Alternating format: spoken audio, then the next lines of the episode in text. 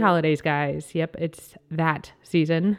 And I am currently in Minneapolis, and I was involved in this thing called Christmas Quilt. It's a collection of stories and poems and music to, well, you know, get yourself into that holiday spirit or something. So, what I did is, I, of course, recorded the entire thing and assembled a few of my favorite stories and then added some sound design and music because that's what I do. Anyway, my partner in crime is named Nyla, which you'll hear at the first story.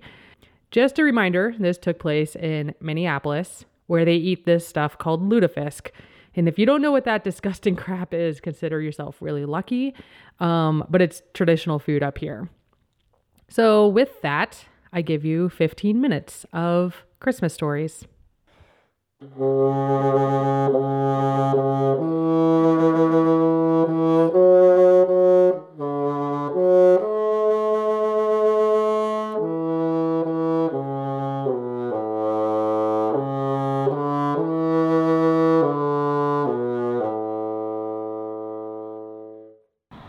Always wanted a cuckoo clock. A big Baroque German job with all kinds of carved foobahs and a little bird that leaps out once an hour and hollers an existential comment about life. So I got one. For my best friend, who also happens to be my wife and lives in the same house with me. See, the way this deal works is that she usually doesn't really like what I give her for Christmas anyway, and I usually end up with it in the end, so I figured I might as well start out by giving her something I want in the first place. So when I get it back, I can be truly grateful. She gets the thought, I get the gift. I know, it's wicked, but it's realistic and practical.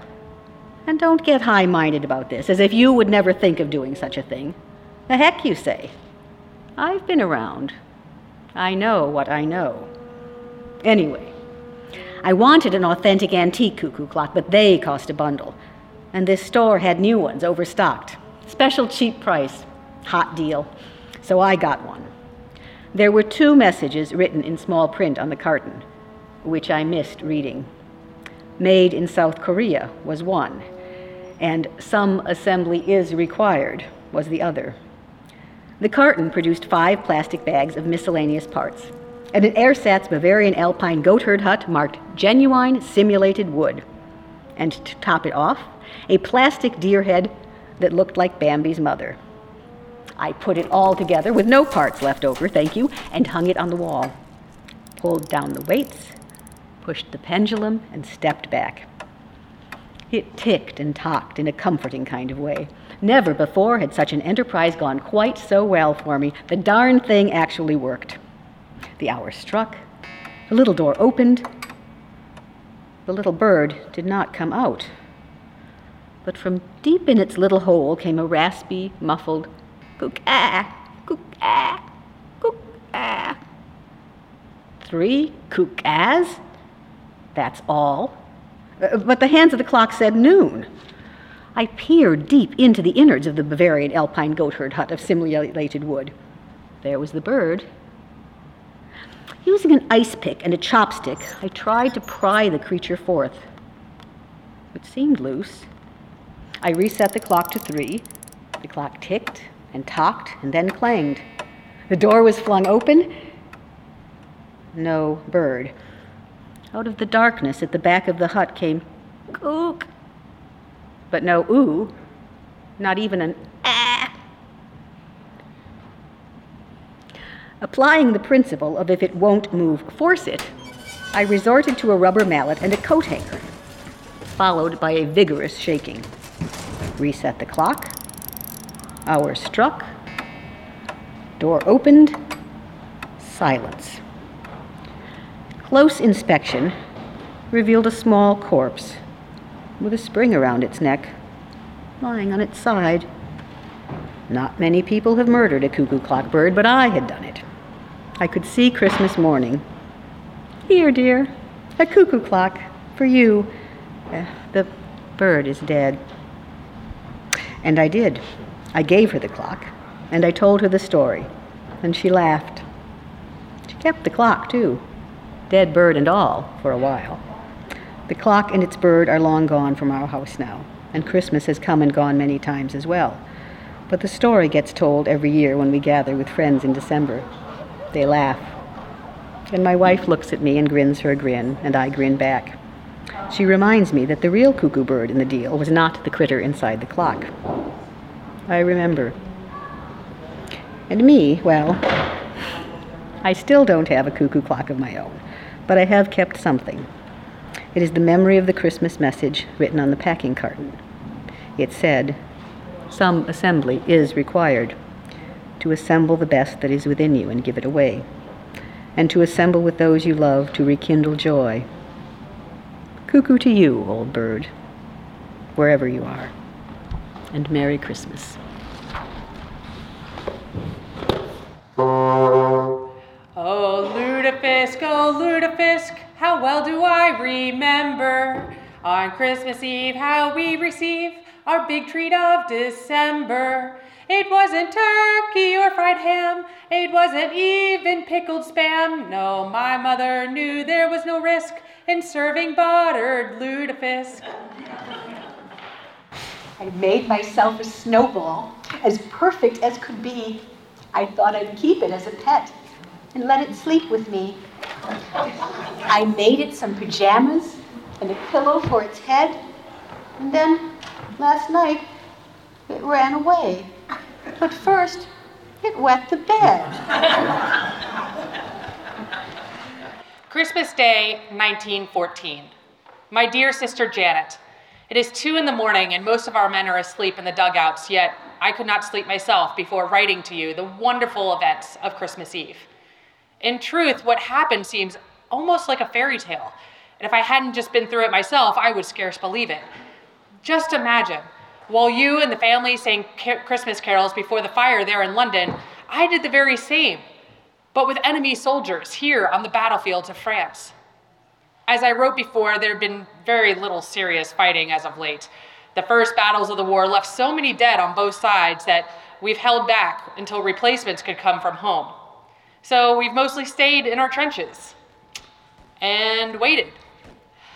Ah, but what a terrible waiting it's been, knowing that at any moment an artillery shell might land and explode right beside us in the trench, killing or maiming several men. And in the daylight, not daring lifting our heads above ground for fear of a sniper's bullet. And the rain. It has fallen almost daily. And of course, it collects right in our trenches, where we must bail it out with pots and pans. And with the rain comes mud, a good foot or more deep. It splatters and cakes everything and constantly sucks at our boots. One new recruit got his feet stuck in it, and then his hands too when he tried to get out, just like that American story of the tar baby. Through all this, we couldn't help feeling curious about the Germans across the way. After all, I mean, they're facing the same dangers we are, slogging in the same muck. But what's more, their first trench is only 50 yards from ours. Between us lay no man's land, bordered on both sides by barbed wire. Yet we were close enough that sometimes we could hear their voices. Of course, we hated when they killed our friends. But other times we joked about them and almost felt like we had something in common. And now it seems like they felt the same. Just yesterday morning, Christmas Eve day, we had our first good freeze. Cold as we were, we welcomed it because at least the mud froze solid. Everything was tinged with white frost, while a bright sun shone over all. It was perfect Christmas weather. During the day, there was little shelling or rifle fire from either side, and as darkness fell on our Christmas Eve, the shooting stopped entirely. Our first complete silence in months. We hoped it might promise a peaceful holiday, but we couldn't count on it. We've been told that the Germans might attack and try to catch us off guard. I went to the dugout to rest, and laying in my cot, I must have drifted asleep. And all at once, my friend John was shaking me awake, saying, Come and see, come and see what the Germans are doing. I grabbed my rifle and stumbled out of the trench and stuck my head cautiously above the sandbags. I never, ever hoped to see a stranger and more lovelier sight. Clusters of tiny lights were shining all along the German line, left and right, as far as the eye could see. What is it? I asked in bewilderment. Christmas trees, John said. And so it was. The Germans had placed Christmas trees in front of their trenches, lit by candle or lantern, as like beacons of goodwill. And then we heard their voices rise in song. Starlicht Nacht, Heilige Nacht. This carol may not be familiar to us in Britain, but John knew it and he translated Silent Night, Holy Night. I've never heard one lovelier or more meaningful than in that quiet, clear night. It's dark, softened by the quarter moon. When the song finished, our men in the trenches applauded. Yes, British soldiers applauding Germans. Then one of our own men started singing, and we all joined in. The first Noel, the angels did say. In truth, we sounded not nearly as good as the Germans with their fine harmonies, but they responded with enthusiastic applause all the same. And then they began another. Oh, Tannenbaum, oh, Tannenbaum. And then we replied, Oh, come, all ye faithful. But this time they joined in, singing the words in Latin. British and German harmonizing across no man's land. I would have never thought anything could be more amazing. But what happens next was more so. English, come over, we heard one of them shout. You know shoot, we know shoot. There in the trenches, we just looked at each other in bewilderment. And one of us shouted jokingly, Yeah, yeah, yeah, you, you come on over. Well, to our astonishment, we saw two figures right inside of the trench, climbed over the barbed wire, and advanced, unprotected, across no man's land. And one of them said, Send officer to talk. I saw our men lift his rifle to the ready. No doubt others did the same, but our captain called out, Hold your fire! And then he climbed out and met the Germans halfway. We heard them talking. And a few minutes later, the captain came back with a German cigar in his mouth. We've agreed there'll be no shooting before midnight tomorrow, he announced. Sentries are to remain on duty. The rest of you, stay alert. Across the way, we could make out groups of two or three men starting to climb out of the trenches and coming towards us. Then some of us were climbing out too. And in minutes, more. There we were in no man's land, over a hundred soldiers and officers of each side, shaking hands with men that we had just been trying to kill hours earlier. Before long, a bonfire was built, and around it we mingled British khaki, German gray. I must say the Germans were better dressed, their fresh uniforms for the holidays. Only a couple of our men knew German, but more Germans knew English. I asked them why this was. Well, because we've worked in England, some of them said. Before this, I was a waiter at the Hotel Cecil. Perhaps I waited on your table. Huh, perhaps you did, I said, laughing. He told me he had a girlfriend in London and that the war had interrupted their plans for marriage. Uh, don't worry, we'll have you beat by Easter and then you can come back and marry the girl, I said. He laughed at that and then asked if I would send her a postcard he'd give me later. I promised I would. Another German had been a porter at the Victoria station. He showed me a picture of his family back in Munich. Oh, his elder sister was so lovely. I told him I would very much like to meet her someday. And he beamed. He said he would like that very much, and he gave me his family's address. Even those who could not converse could still exchange gifts our cigarettes for their cigars, our tea for their coffee, our corned beef for their sausages Badges and buttons from uniforms exchanged owners, and one of our lads walked off with the infamous spiked helmet. I myself traded a jackknife for the leather equipment belt, a fine souvenir to show when I get back home. Newspapers too exchanged hands. And again, the Germans howled with laughter at ours. They assured us that France was finished and Russia near, was nearly beaten too. We told them that was nonsense. And one of them said, Well, you believe your newspapers and we'll believe ours. I mean, clearly they were lied to. But yet, after meeting these men, I wondered how truthful our newspapers had been. These are not the savage barbarians that we've read so much about. These are men with homes and words and families and hopes and dreams and fears and principles and, yes, love of country. In other words, they're men just like us. Why are we led to believe otherwise? As it grew late, A few more songs were traded around the fire, and then all joined in for, I'm not lying to you, Auld Lang my dear. And then we parted with promises to meet again tomorrow. There was even talk of a football match. I was just starting back into my trenches when an older German guy tr- clutched my arm and said, My God, why can't we all have peace and go home? I told him gently that, Well, you must ask your emperor. He looked at me then, searchingly.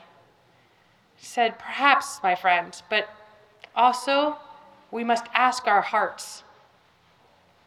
And so, dear sister, tell me, has there ever been a, such a Christmas Eve in all of history?